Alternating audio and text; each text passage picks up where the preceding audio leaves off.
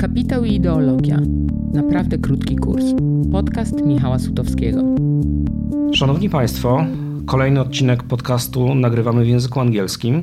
Zapis jego przekładu w języku polskim znajdziecie Państwo na stronie Krytyki Politycznej. A to dlatego, że dziś jest odcinek ostatni cyklu Kapitał i ideologia. Naprawdę krótki kurs z udziałem specjalnego gościa. Today, my guest is Professor Thomas Piketty, author of the book I was trying to tell you about in previous seven episodes. Hello, and thank you for coming. Hello, thanks for inviting me. We're very glad to have you here in Warsaw. Uh, so many topics, so little time, so let me start with a bit of a general introductory question. Professor, uh, in your recent books, uh, Capital and Ideology, uh, which was uh, which has already been published in Polish, as well as in a brief history of equality, which will be published in Polish soon in the autumn, you present us a broad historical picture of different societies with the structures of inequality and power, as well as the hegemonic ideologies, legitimizing the respective models of an equal society. How would you describe the kind of ideology which is legitimizing contemporary capitalism? And don't you think that we are now in a process of some kind of a shift between old and the new ideas behind the system?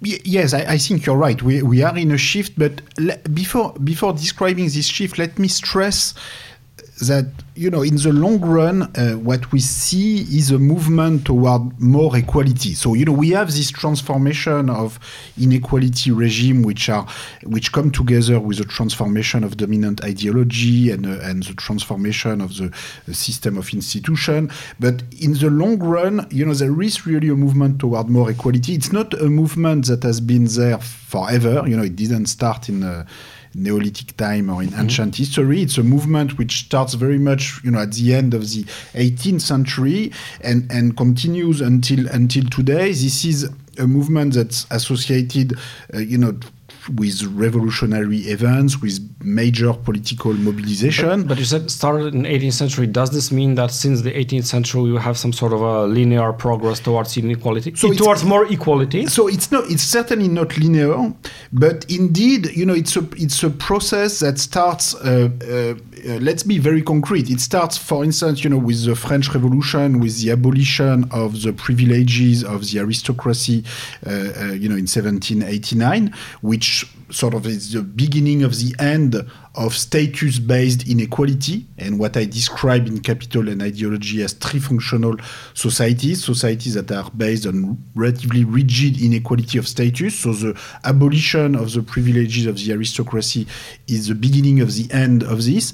And the other important event which you see uh, uh a few years later in 1791 is the slave revolt in, in Saint-Domingue, uh, which marks sort of the beginning of the end of slave and colonial colonial societies. Now, these two movement, you know, these two parallel movements uh, uh, have two two things in common which are important. First, you have revolts, you know, you have popular revolts. So it's not something, you know, this movement toward more equality is not something that happens uh, naturally enlightened, or that enlightened reformists are just introducing more and more equal institutions. No it's yeah it, it, takes major social struggles you know in the case of the abolition of the of the privileges of the aristocracy you know without the, the uh, bastille uh, uh, day and uh, july the 14th and even more importantly without all the peasant revolt in the french countryside in the summer of 1789 uh, you know it's not clear that there would have been an abolition of the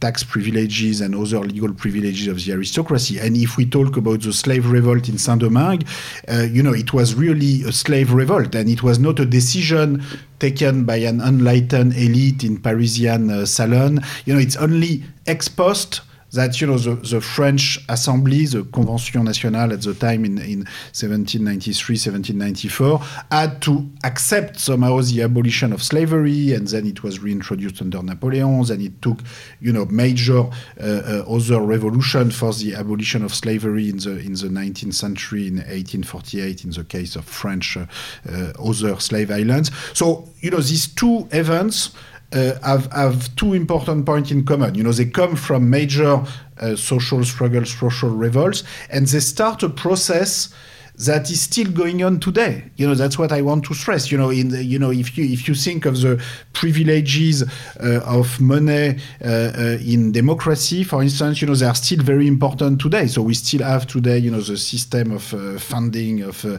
uh, democracy, political parties. You know, we still are in a system that is certainly more democratic. You know, there's more political equality uh, or even economic or social equality today than at the time of the French Revolution. But you know, this process uh, is still going on. It has continued during the 19th century with the rise of uh, uh, universal suffrage uh, for men, then for women in the 20th century with the labor movement, uh, uh, the beginning of the labor movement in the 19th centuries, and the you know social security, progressive taxation in the 20th century, and it's still going on today with uh, you know the Me Too movement, the Black Lives Matter movement, and other social struggles for more equality. And if you think to the end of slave societies and colonial societies, you know you have to wait until uh, the you know the, the uh, civil war in the in the US, uh, uh, uh, you know the decolonization war in the 20th century, and today we still have a lot of racial uh, discrimination within countries and and enormous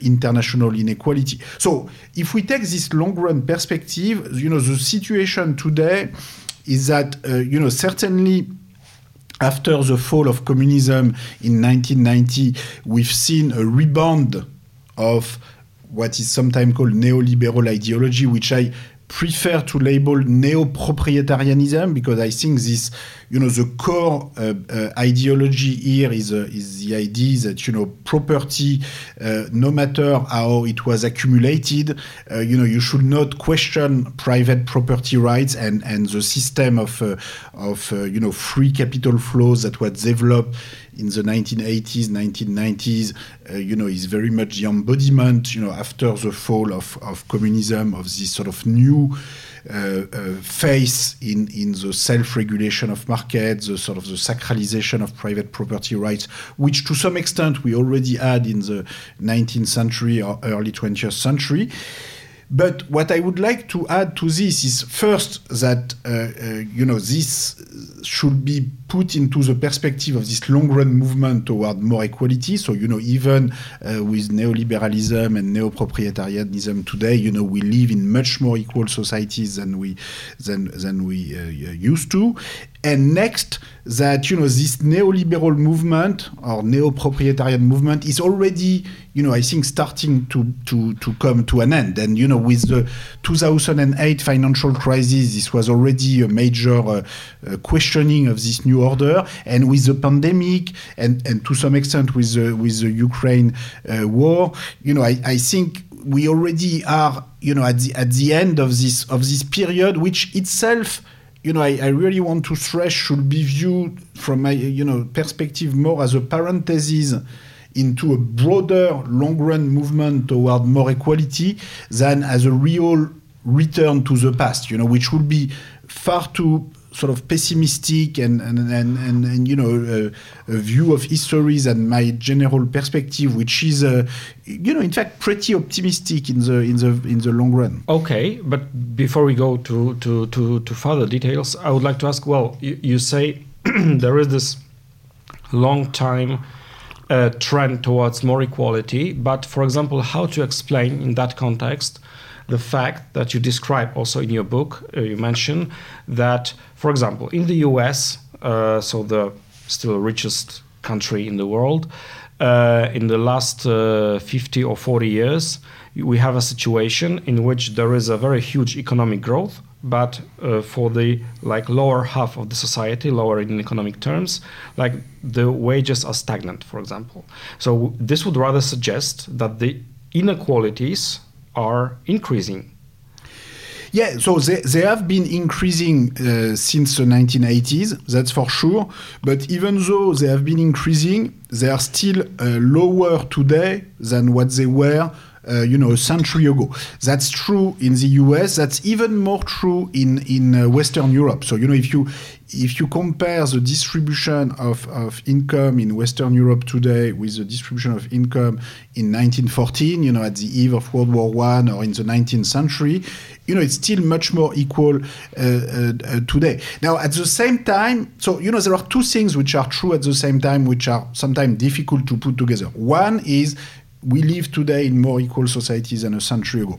At the same time, we still live in very unequal societies. So just to put numbers on the on this paradox so that people understand a little bit more what I have in mind. If you look today at the top 10% of the population in, in, in the United States or in Western Europe, you know, they own between 60 and 70% of total wealth which is a lot for 10% of the population. So it will be about 60% in Europe, 70% in the United States. And, and, you know, this is a huge part. And if you look at the, at the bottom 50%, uh, you know, they own typically less than 5% of the total. And so the rest you know, between 30 and 40 percent would be. And the huge amount of them owns nothing, actually. So the bottom 50 percent own, own only 5 percent of the total, so it's almost nothing. So, you know, the bottom 50 percent, to summarize, own, uh, you know, in fact, in Europe, they will own 4 percent of the total. In, in the US, 2 percent. In, in Poland, it will be actually less than 1 percent from what we know about the bottom 50 percent in Poland. But, you know, in all in all countries, you know, the bottom 50% own virtually nothing. And, and whatever is not owned by the top 10%, who own, so between 60 and 70% of the total, so the other missing 30 or 40% will be owned by the what I call sometimes the patrimonial middle class, you know, this sort of 40% of the population that are not in the top 10% and not in the bottom 50%. So you could say you know, this is very unequal. And, and this is very unequal. But one century ago, so, you know, in 1914 or in the 19th century, it was even worse in the sense that if you take, you know, uh, you, say France or Britain in 1914 or 1900, the top 10% would own, you know, 90% of the mm. Uh, the, the bottom 50% will be zero, you know, or two or three percent, and and the middle 40%, you know, will own five to 10%. So there will there will be no middle class. Basically, the the middle class at the time. Uh, this middle 40% between the top 10 and the bottom 50 was almost as poor as the bottom 50 in terms of share in, in total wealth. So it was even worse. So there's been an improvement together with, of course, an enormous increase in average income, average wealth, average living standards. So the good news is that, you know, there's been a, a huge uh, economic growth, huge improvement in average living standards, together with a decline in inequality. So in the long run, you know, we have both a movement toward more equality and a movement toward more prosperity. And these two evolution have, have come together. And my, my main point is that, in fact, we could and we should continue in this direction to have both more equality and and, and more prosperity because the, one of the big lessons of, of my you know historical work is that historically you know if you take a country like the United States which you were mentioning as as uh, you know very unequal today and and that's true you know it's very unequal. It's less unequal than one century ago but it's still very unequal. Now what's interesting is how did it become so rich you know, in the 20th century, well, you know, in the middle of the 20th century, when when the United States uh, had, had such a large economic advance over Western Europe, say in the 1950s, in fact, this was also the time when the United States reduced their inequality quite a lot with very progressive taxation. You know, in the United States between 1930, yeah, income. of, income. less so for wealth, but they also reduced inequality of wealth. But for income, they reduced inequality even more. With you know, under Roosevelt, uh, you know, the, if you take the top income tax rate, it was up to 91 percent, and and on average between 1930 and 1980, it was 82%. So in the middle of the 20th century, when the US were so rich and so prosperous as compared to other countries, it was also the time when they had the most progressive tax system ever experimented uh, with 80%, 90% top tax rate. This was not a problem for innovation, for economic growth, for prosperity. Why is it so?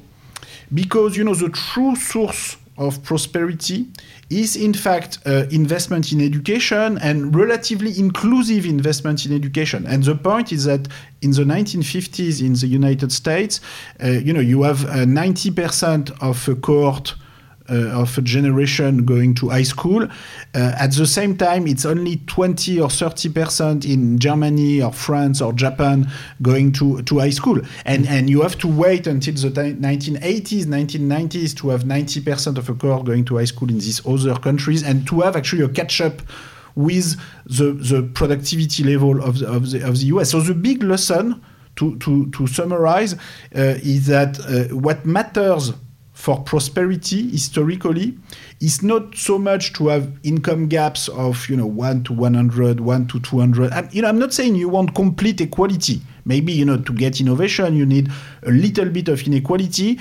You know maybe income gaps of 1 to 5 1 to 10 you know, some people would say 1 to 20. My reading of history, you know, comparing all these different uh, inequality regime is that 1 to 5 or, you know, 1 to 10, but, you know, closer to 1 to 5 is actually enough. But in any case, you know, 1 to 100, 1 to 200, uh, you know, that's not useful when you compare different historical periods. What's really key for prosperity is more you know relatively egalitarian investment in education.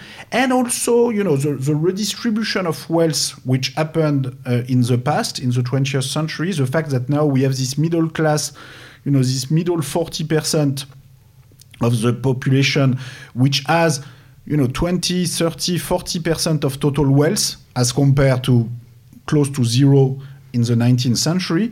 You know i think this contributed not only to make society more democratic, but also to make it more innovative because it's brought you know more people from the middle class to be able to create a, a business, to uh, um, uh, uh, own their own firm, to own their own house, and so the long run evidence again is this uh, you know long run evolution toward more both you know uh, more equality, more prosperity, and we need to start from there. You know, if we want to think of the of the future. Still, but uh, there is a you say there is this tendency towards more equality, and there are different like social ideals, so to say, some um, some vision of uh, what kind of principles uh, principles should be uh, like achieved uh, in, in in practice. On the other hand, we know that the reality uh, often uh, contradicts like this this this vision and those principles. And again, there are some ideas or ideologies that actually help to explain or to legitimize the fact that, for example, we are not uh, directly equal uh, as, uh, for example, like the democratic ideal uh, tries us to, um, to, to, to, to, to, to tell. So, so my question is, what is actually the idea behind the contemporary inequalities because like for example in the middle ages uh, it could be like uh, some uh, some uh, interpretation of the divine order that there was this poem high man, uh, uh, rich man in his castle, poor man at his gate. God made them high or lowly and ordered their estate. So the God decided that there are people who are richer and the ones who are poorer. Uh, what explains or what justifies the fact that there are richer people and poorer people today in contemporary capitalism? Well, I think one of the core uh, ideology and belief system, you know, justifying inequality is that if you start, you know, opening the Pandora's box of redistribution, where are you going to stop? So you know, I think there is this core belief, yeah, that you know, if if you know, okay, you manage to get. We start rich, with progressive taxation, we end up with gulag. You end up with gulag, except except that this is not the way it worked. You know, again, progressive taxation when invented uh, in in Western Europe, in the United States, which did not end up with uh, with gulag. So I think this is a misreading uh, of history, and you know, this is why history is so important, and we have to return to you know what worked and what didn't work in the 20th century, in the in the 19th century. I think you know starting in the 1980s and starting with Reagan, but but starting even more importantly with the fall of communism in 1990, you know, this was uh, instrumentalized by a lot of, uh, you know, free market uh, people and proprietarian people by trying to push this sort of renewal of what I call proprietarian ideology.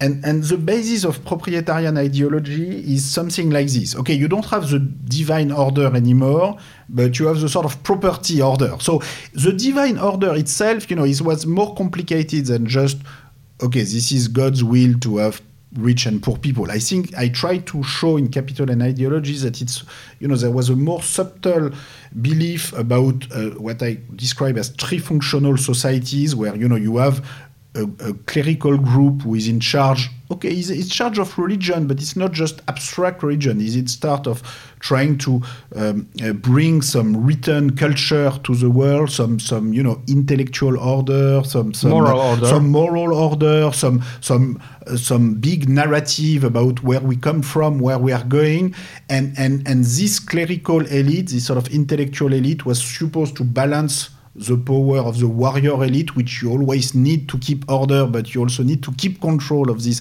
warrior elite. And so, this ideal of a trifunctional society where the warrior elite is being sort of controlled by the clerical intellectual elite for the benefit of the working class, the third group, and the whole of society. You know, of course, there's always been some hypocrisy behind this system of justification of inequality, but you know, it was in a world where you don't know anything else, where you don't have some concrete experience of another organization of society, you know, I think the fear of chaos is, is always, you know, a very strong argument uh, uh, to keep this order in place. Now, the proprietarian ideology, which was developed in particular after the French Revolution and, and the end of three trifunctional societies, uh, uh, proposes a sort of a new organizing principle for society. And this organizing principle is basically the law of property. So wherever property comes from, it has to be respected. And you don't want to question the rights of property. And so there's been a rebound of this ideology, you know, in the, as I said, in the 1980s, 1990s, uh, uh, which took a more sophisticated form today. So what's very specific about our period is how this ideology uh, managed to shape the way we organize international economic relation. And, and now we think of it as globalization, but in fact, it's only one very particular way to organize globalization, in particular with the principle of uh, free capital flow. So here, the core ideology is okay, you, you, know, you can use uh, the, the, the, the, infrastructure of a country, you know, the, the, the school system, the public infrastructure, the legal infrastructure of a country to accumulate wealth, to make a fortune, and then you know, you can click on a button, transfer your wealth to another jurisdiction, and no matter what, you know, there's no nothing has been planned to track down who owns what where and to make you contribute to taxation. So that's the core of organizing principle, which I think is very dangerous in the long run, because basically this is what makes you know, the richest individual, the largest firm able to avoid taxation, in particular to avoid regulation. Uh, this is also very convenient for Russian oligarchs. And I think today we have a problem with the current situation because we would like to do something for, you know, to, to, to punish these people. But in fact, you know, there's a lot of hypocrisy in the West about that because, you know, Western countries are actually uh, responsible for setting up this system of free capital flows with no control at all, which has made you know Russian oligarchs very rich, but which also made Western uh, billionaires uh, very rich.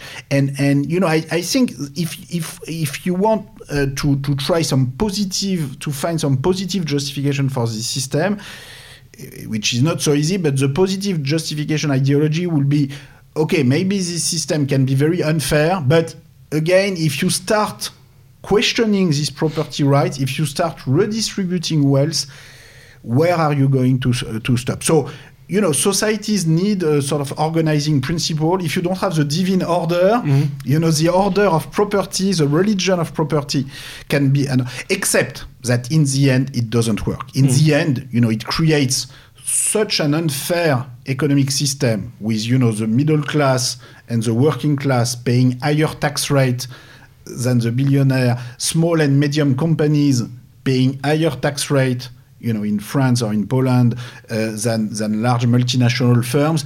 At some point, this is what brings, uh, you know, people against this order. Sometimes, you know, of course, nationalist group and, you know, sometimes xenophobic group, you know, use this anger in order to develop their own nationalist uh, ideology, which is one of the worst consequences of this equilibrium. This ideology based on, on, on, the absolute protection of property rights, of course, is not solving the big social problem of the time, is not going to solve the challenge of global warming, for instance. So I think in the end, you know, we have to change and we have to, uh, you know, to return to this sort of long run historical path where in fact you know, the, the rights of property owners have been counterbalanced by the rights of workers, by the rights of uh, uh, you know consumer association, by the right of local government, and I think in the long run, you know, modern uh, uh, prosperity and modern democratic institutions have come together with a sort of desacralization of property rights, and so I think there's something very archaic, you know, in this sort of new a proprietarian uh, ideology of sort of absolute sacralization of property rights because you know at the end of the day uh, all wealth creation uh, you know, is the outcome of a collective process. You know, it relies on, on millions of workers, engineers. You know, the idea that you have a unique genius was created billions and billions of wealth. You know, we all rely on the accumulation of knowledge in the beginning of mankind, and in the end, you know, societies invent uh, private property. Uh, uh, only because, you know, to the extent that it can be a useful institution to coordinate individual action, and only to the extent that we keep under control, you know, as the, the how, you know, how much concentration of private property and economic power you have in a, in a, in a few hands. And the experience of the you know progressive taxation under the 20th century is that you know it didn't lead to the gulag, but in fact not only it didn't lead to the gulag, but it worked pretty well. And you know I you know again the prosperity of uh, uh, North America, Western Europe, you know in the 20th century came with this rise of progressive oh. taxation, rise of more workers' rights uh, uh, in companies, uh, and, and, and this is this process we need to continue. Okay, continue because the uh, the question is that if you, if you say uh, about if you speak about America from like a post war post World War II period with a high progressive income taxation um, uh, much stronger union, unionization of the working class, and so on. Um, uh, then, of course, arises the question uh, that okay, social democratic period uh, is, I think, rightfully so, perceived as the golden era of Western capitalism. Uh, so, with a very high growth rates and uh, the lower social inequalities, and economic inequalities than ever. But can you imagine? You said continue that uh, that that idea and that, that, processes and that mechanism. But can we imagine a more egalitarian society now, but for example, without economic growth, because we know that environmental so-called decoupling uh, for so of the growth of the economic growth from uh, like uh, using more of uh, uh, raw materials or or um, emitting more CO2 that so, so that this decoupling seems quite doubtful now. And of course we have another political and economic powers uh, challenging Western economic hegemony. So, because Western economic hegemony was one the factor in that period you mentioned, the social democratic era, and the other one was that growth was not a problem, meaning that, of course, we could discuss how to achieve it, but the growth in itself was something desirable and unquestionable. Actually, and it was not so much important whether we live in capitalism or in socialism. Socialism also supposed to grow as much as, as, as possible. Now there is a problem with growth uh, as such, and there is, of course, this geopolitical, geoeconomical problem with uh, another uh, superpowers um, competing successfully with the West. So how can we continue that uh, that mechanisms, that processes that brought about prosperity and equality, more prosperity, more equality, today in such different circumstances? So there, there were many limits, you know, to this uh, post-World War II uh, social democratic uh, golden age in terms of environmental, uh, uh, uh, you know, sustainability, obviously, but also in terms of gender inequality, in terms of racial inequality, in terms of international inequality. So, you know, the, the economic system under this period, and you know, even today, of course, you know, was very hierarchical between the core and the periphery, and you know, you this was the, supposed to be the end of colonialism, but you know, this took very brutal war to to get there, and and the kind of neo-colonial colonial economic system that was established after that was not, uh, uh, you know, in many cases not that much better. So, you know, we should not sacralize, you know, certainly not sacralize this uh, this age, you know, which had lots of limitations. So what we need to take from this historical period is is the positive uh, aspects. So you know, the rise of equality in access to education, else as compared at least to the other uh, uh, previous societies, we need to go further in this direction. Progressive taxation of income was a big success. We need to go further and move to progressive taxation of wealth. Uh, more workers' rights, uh, you know, so co-determination. For instance, the fact that in countries like Sweden and Germany, you have, uh, you know, up to 50% of voting rights in boards of large corporations going to worker representative. Uh, uh, uh, you know, that's this worked pretty well, you know, to involve workers in the long-run strategies of company.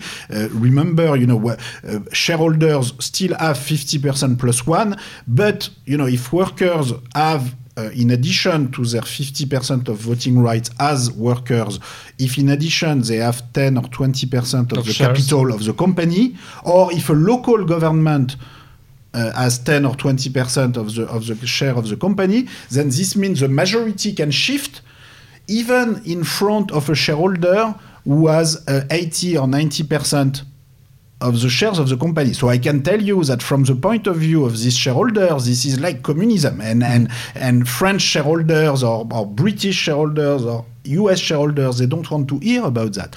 Except that it worked pretty well. And you know, Germany and Sweden, you know, are some of the most prosperous countries in the world. And you know, I, I think you know, this, not only this could be extended to, to to all of these other countries, but I think in the long run it will be extended because you know it's in the logic to have more participation in the in the functioning of the economy of a more educated labor force and i think we could design rules to go much further than this. So here i have listed a number of examples of you know specific institutional settings which i think work pretty well if you look closely at the historical evidence and we can push further now, there are many other things that didn't work so well and which we need to rethink entirely. So, number one is, of course, the environment. And here, you know, it's clear that Western countries, you know, are responsible uh, for over 70% of total historical carbon emissions since the beginning of the Industrial Revolution. So, if you take, so to be specific, if you look at countries in the North, North America, Europe, Russia, Japan, you take this group of big group of northern countries, so to speak, uh, some were capitalist, some were communist. They represent only 15%, one five percent of world population, but more than 70% of historical cumulated emission, carbon emissions since the beginning of industrial revolution. At some point, we will have to confront this you know, today, you know, look in, in India, we are in, in May, uh, you had 49 degrees temperature in India. So, you know, the people who are going to suffer the most from global warming there are, is a, sorry, there, is a, there is a novel by Kim Stanley Robinson, The Ministry of the Future, which actually describes a very close future in like ahead a few years ahead of us with exactly the, the, the, the story starts with exactly the, that problem that we have an enormous wave of heat in in uh, India that is uh, intolerable for people, and uh, that it well. Uh, challenges actually the whole world order that we sure that so you know i think this is going to be one of the major driver of change in, in the in the coming years and decades because you know at some point uh, uh, I think you know first countries in the north will have to face their responsibilities and you know if they don't compensate uh, countries in the south for the damage that they have done, you know, this is not going to work. And remember, in the Paris summit of 2015, uh, in principle, uh, uh, Western countries, you know, have taken commitment about, you know, compensation package for the south, which were already far too low, but they've not even uh, uh, paid, you know, what they say they will pay. And I think so. What's the solution?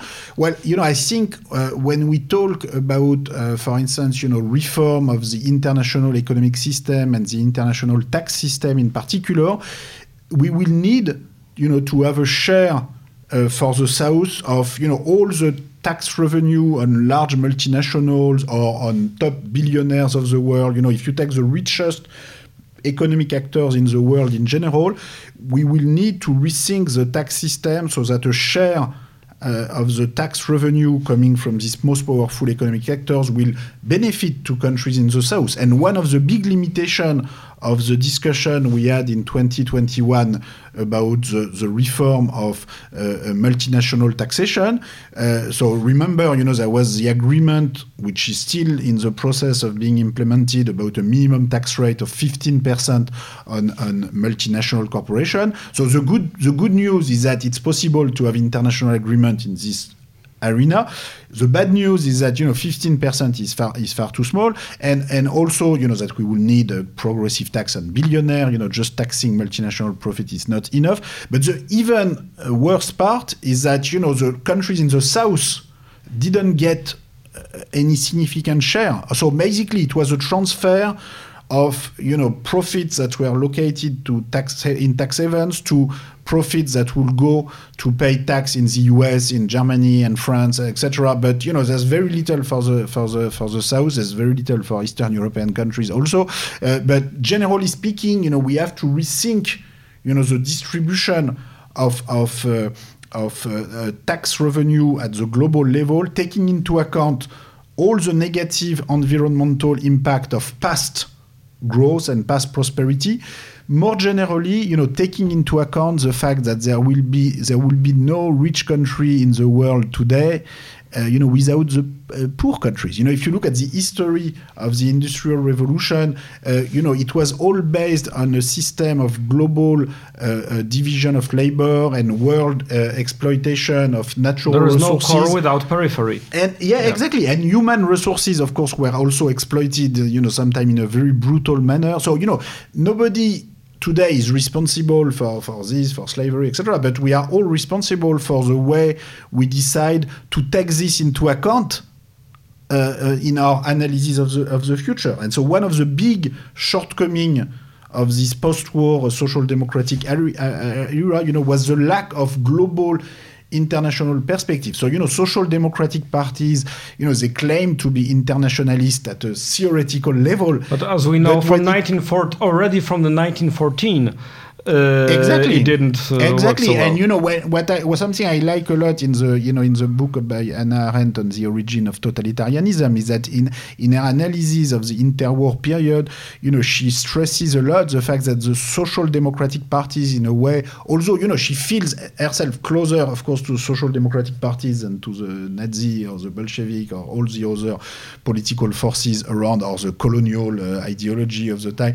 But uh, what what she stresses very well is that you know at least the Bolshevik or the Nazi or the colonial people, you know, they had they knew that they need a sort of world politics in order to confront the, the world economic system, whereas uh, social democratic party believed you know, in national in nation state actually. They, that this is the horizon that is enough actually.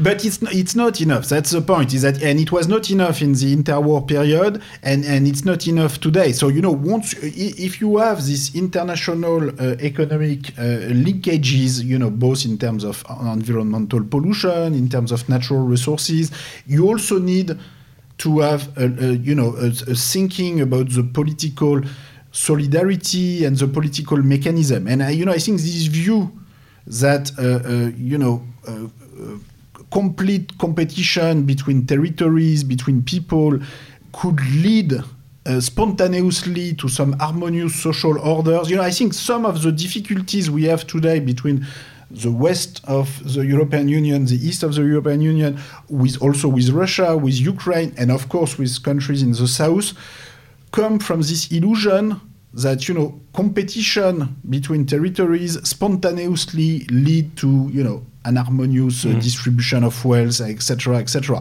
And you know that's of course a very easy discourse from the point of view of the dominant economic players, you know, Western economic powers and the most powerful uh, uh, actors within these countries. But in fact, this, this doesn't work like this. Just to to, to add one word on, on, on you know the, the environmental challenges, you know you have this enormous inequality uh, between the north and the south in terms of historical responsibilities and you know who's going to bear the cost. You also have enormous inequality within each country. So you know within the south you know you know you have some very rich people some very poor people. And within the north you know if you if you look at at uh, at uh, uh, the European Union today uh, uh, you know, we, we know we have to reduce our carbon emission, but in fact, if you look at the bottom 50% of the population, the bottom 50% average European today, uh, they, they have an average carbon emission per capita of about four to five tons per capita. It's still too high, you know, it should go down towards three or two, you know, in the coming decades, but it's almost, you know, in line with our collective objective for 2050. The problem is that if you look at the top 10% of the population in, in Europe today, they have an average carbon emission of 25 to 30 ton per capita. And if you look at the top 1% of, of the European population today, you know, they have an average emission of 100, 120 ton per capita, which is already the level of the top 10% in, in the US. Now, if you tell people in the bottom 50%, you know, in Poland You or have in to France, lower. You have to decrease your emissions. yeah, if you tell them, well, look, you know, we're going to have a, a, a huge proportional reduction in everybody's carbon emission. You're going to pay a big carbon tax. You're going to have higher energy tax. And, and you know th- these people you're going to have a gigantic yellow vest movement everywhere you know because people in the bottom 50% will tell you okay you know we okay maybe we need to change something. But to begin with you know you need to take the people at the top you know we have 20 tons per capita 100 tons per capita. And so if you don't reduce drastically the level of inequality that we have within countries, you know, I think there will be no solution to the global Because warming uh, you- crisis. You, you mentioned yellow vests. I mean, I think the problem is that it's it was not just the PR problem, saying meaning that okay, this was maybe not a good idea uh, to parallelly uh, increase the taxation on fuel uh, that uh, touches mostly like the people uh, commuting uh, like to the job, and on the other hand, dismantling this taxes on huge fortunes. Yeah, that was pretty much the same time. So people naturally like combined both things and said, okay, you guys from Paris, uh, from all those great schools, uh, you just uh, figured out the idea how to like uh, deal with your problems, like with your great problems of the planet.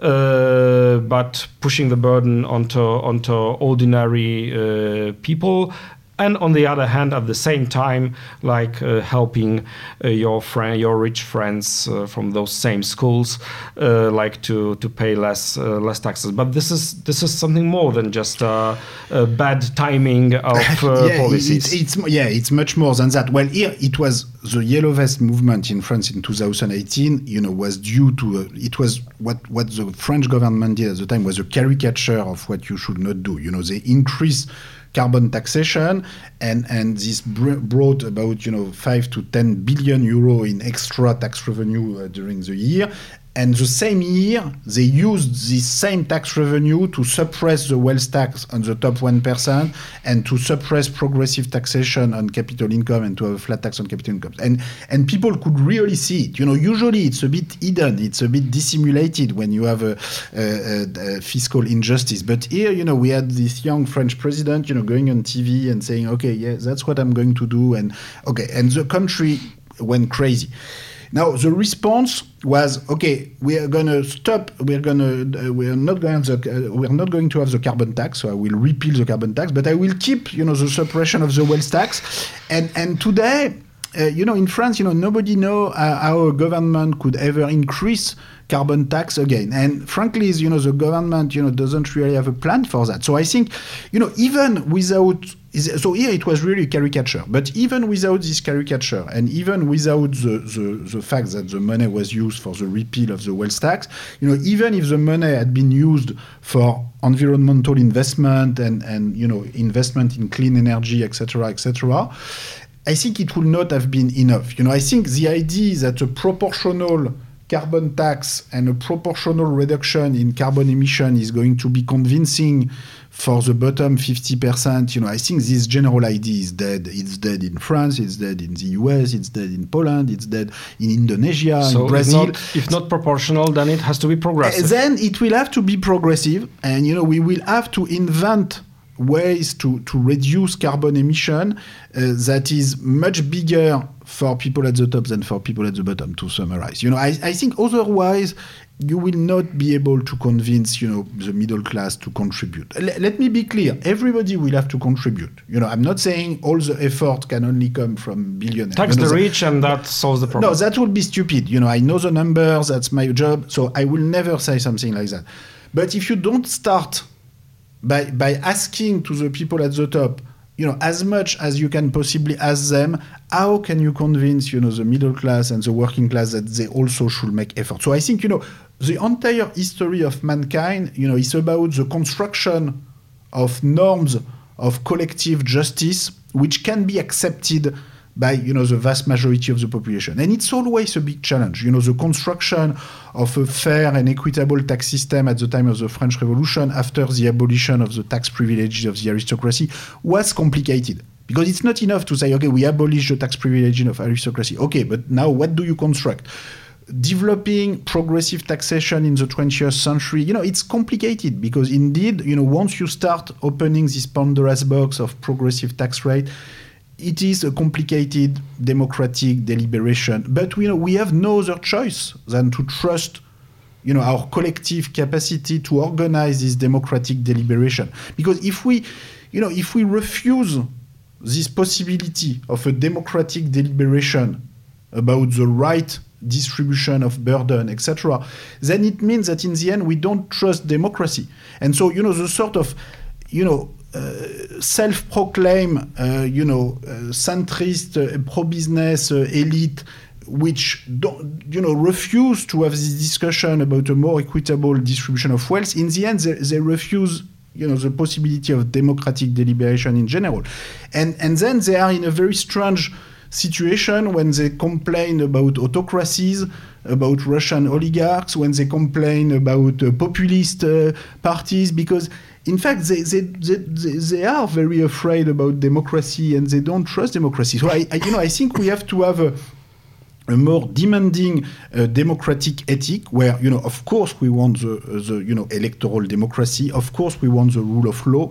but we want a much more demanding democratic regime with you know true uh, you know equal political rights uh, strong limitations on private funding of media political parties a strong reduction in inequality of income and wealth you know, fighting, you know, international inequality together with domestic inequality, you know, that's difficult. The good news is that, you know, in, in the long run, when you look again at the transformations that have already taken place, you know, look, in the 20th century, you know, there was a development during uh, toward a public system of uh, education, a public system of health. You know, today, uh, you know, in the richest economy in the world, we have, uh, you know, 10% of GDP going to a public health system, uh, 6 or 7% of GDP going to a public education system. If you had told someone in 1913, 1914 that, you know, there, there will be such a large uh, part of the economy organized in in uh, in a way that is not based on profit mm. motives, that is not based uh, on, on uh, you know market competition, and that is based on some public regulation, and so you know people would have told you. This will never happen. If you had told them, okay, we're going to have 50% of voting rights in boards of corporation for worker representative, they would have told you, you know, this will be a disaster. Same thing for progressive taxation with Roosevelt type top tax rate. So if you if you look at the long run, you know, we, we, we have to reopen uh, the, the you know the discussion about these economic institutions. Discussion, deliberation, okay, uh, dialogue, but you uh, you said uh, actually that uh, the part of history is of course the social struggle. So um, and as we know from your books, but also from from other um, scholars' work, uh, there were some cases in the past uh, that those were very turbulent events or processes that brought us more equality, like war or pandemics, used to make societies more equal. Uh, Walter Scheidel called them the great levelers. Um, uh, and of course, you also, when you when you write about the social democratic era, you also mention World War II as a very important uh, factor in uh, in creating the conditions of possibility for that for that uh, more egalitarian uh, model. Um, so, do believe that we can achieve something similar? I mean, more equalita- more, more egalitarian institutions um, after the COVID 19 or after the war in Ukraine? And what, if you look at this historically, what are the conditions necessary, like to make such a uh, to make a crisis, a huge crisis, um, uh, to, to, to, make it shift us towards more equality and not the opposite way. Because there were wars after which we had more equality, and mm, like World War II, and probably we could find a lot of examples where the outcome was the opposite. Yeah, exactly. So that's why you know I don't uh, you know Scheidel stresses that you know wars are, are, sort of necessary or even the only circumstances where we move toward more equality.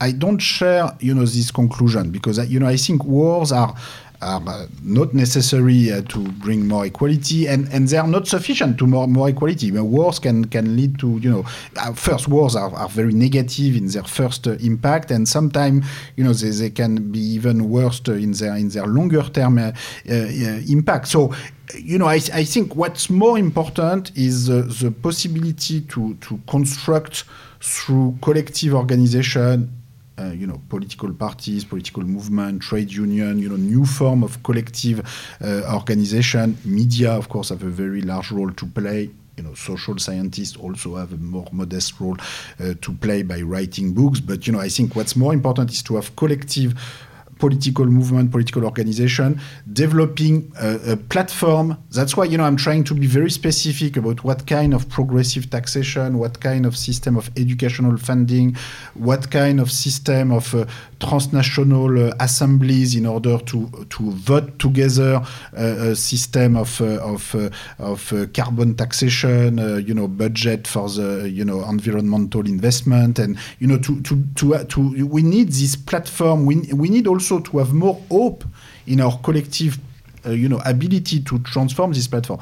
Then you know will this you know will democratic deliberation be be enough? Uh, you know of course i'm trying to push for that. And you know i'm very impressed by the fact that you know uh, in some uh, big historical, you know, there are big historical examples where actually it works like that. You know, if you look at the, the, the invention of progressive taxation in the United States uh, under uh, you know Roosevelt. You know, it's not so much you know World War One, World War Two were less important than uh, certainly the Great Depression and and in the U.S. and also were less important than the fact that the U.S. you know democratic uh, institution and public opinion you know, you know, sort of design. You know, there was a strong movement that you know tried wanted to reduce inequality, and and and that you know, sort of today. So if you take the example today, you know, ten years ago in the United States, nobody was talking about uh, introducing a progressive wealth tax.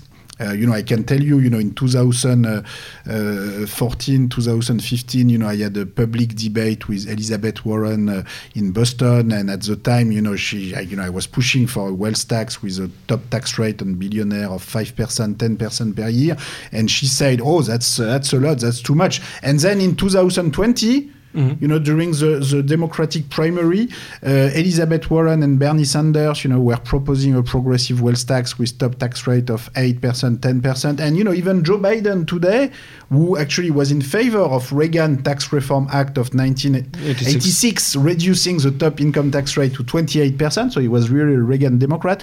Now, you know, he seems to say, okay, why not a wealth tax? After all, maybe Bernie Sanders and Elizabeth Warren uh, were, were, in, uh, were, were, were right about this. And what's very very striking is that in the US public opinion, if you ask Democratic voters, but also Republican voters, they are now in favor of a progressive wealth tax. So we'll see whether this happens. You know, I think there's also the problem is that, you know, the power of money in American politics make it, you know, difficult to, to, to go in this direction, but at least the public opinion in the US, you know, has, has been transformed completely. And, you know, if you look at young voters or even, you know, voters below 50, say, you know, they were strongly voting for, for Elizabeth Warren, Bernie Sanders in 2020.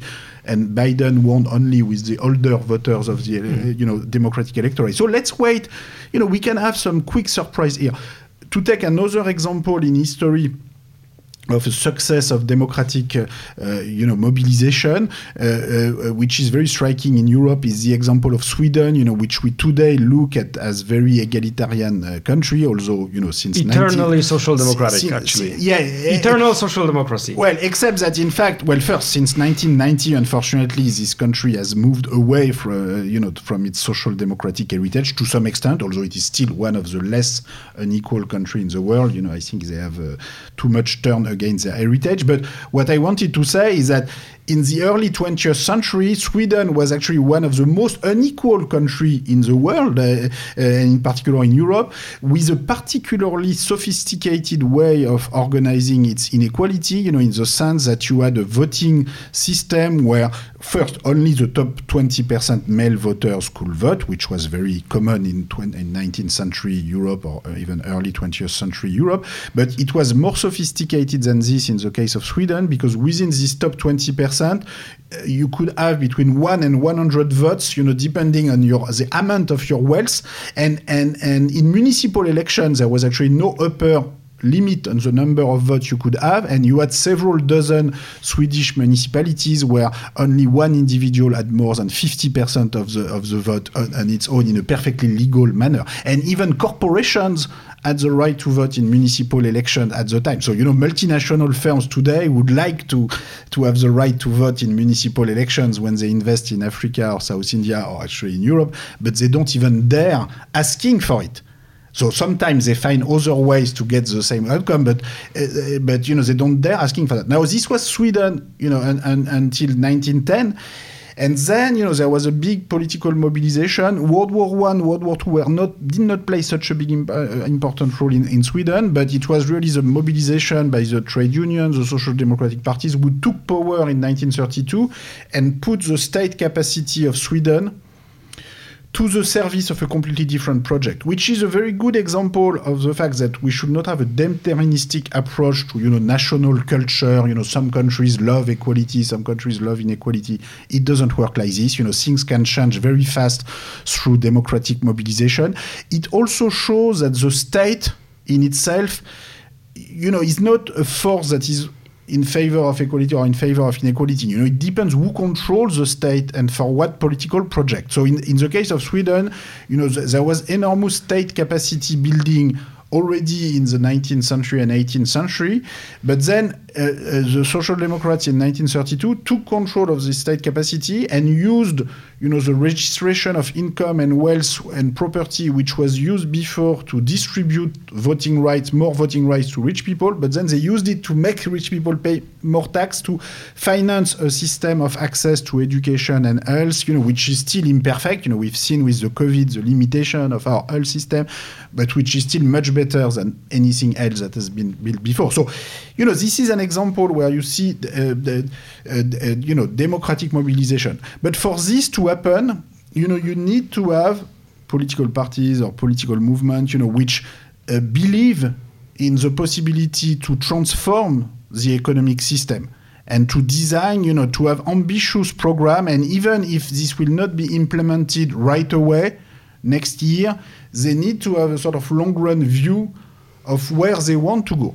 And, and the problem is that, you know, the parties on, on the left, in particular, you know, after the fall of communism, in Poland or in France or in, in actually all over the world, have sort of abandoned, you know, sort of any ambitious uh, uh, you know, perspective on where they want to go. And in some cases, they were even the parties that actually promoted a sort of, uh, uh, uh you know, sacralization of property rights, free capital flows, with no other perspective in the long run wh wh whatsoever. And I think this has contributed, you know, to the rise of all the nationalist uh, parties, uh, you know, anti-migrant parties, you know, because if you tell, you know, the public opinion for several decades, okay, there's nothing government can do in terms of transforming the economic system, reducing uh, inequality between social class, and you know the only thing governments can do is to control their frontier and uh, then of course 20 years later or 30 years later the entire political discussion is about border control and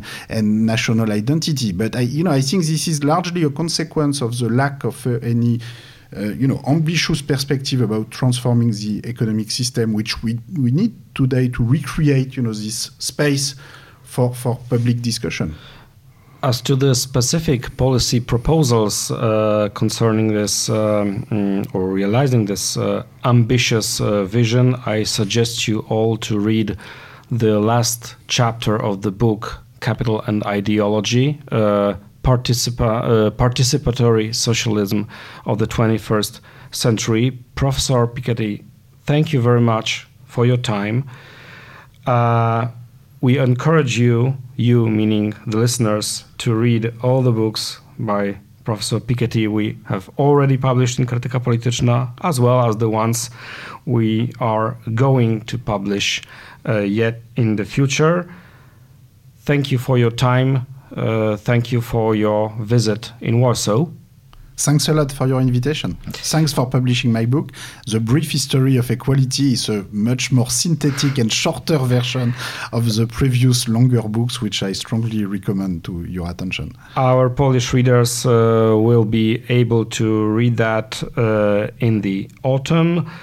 And uh, thank you for your attention. Listen to our podcast uh, you can find it uh, at the website of Krytyka Polityczna as well as on the platforms like Spotify, SoundCloud, or Apple Podcast.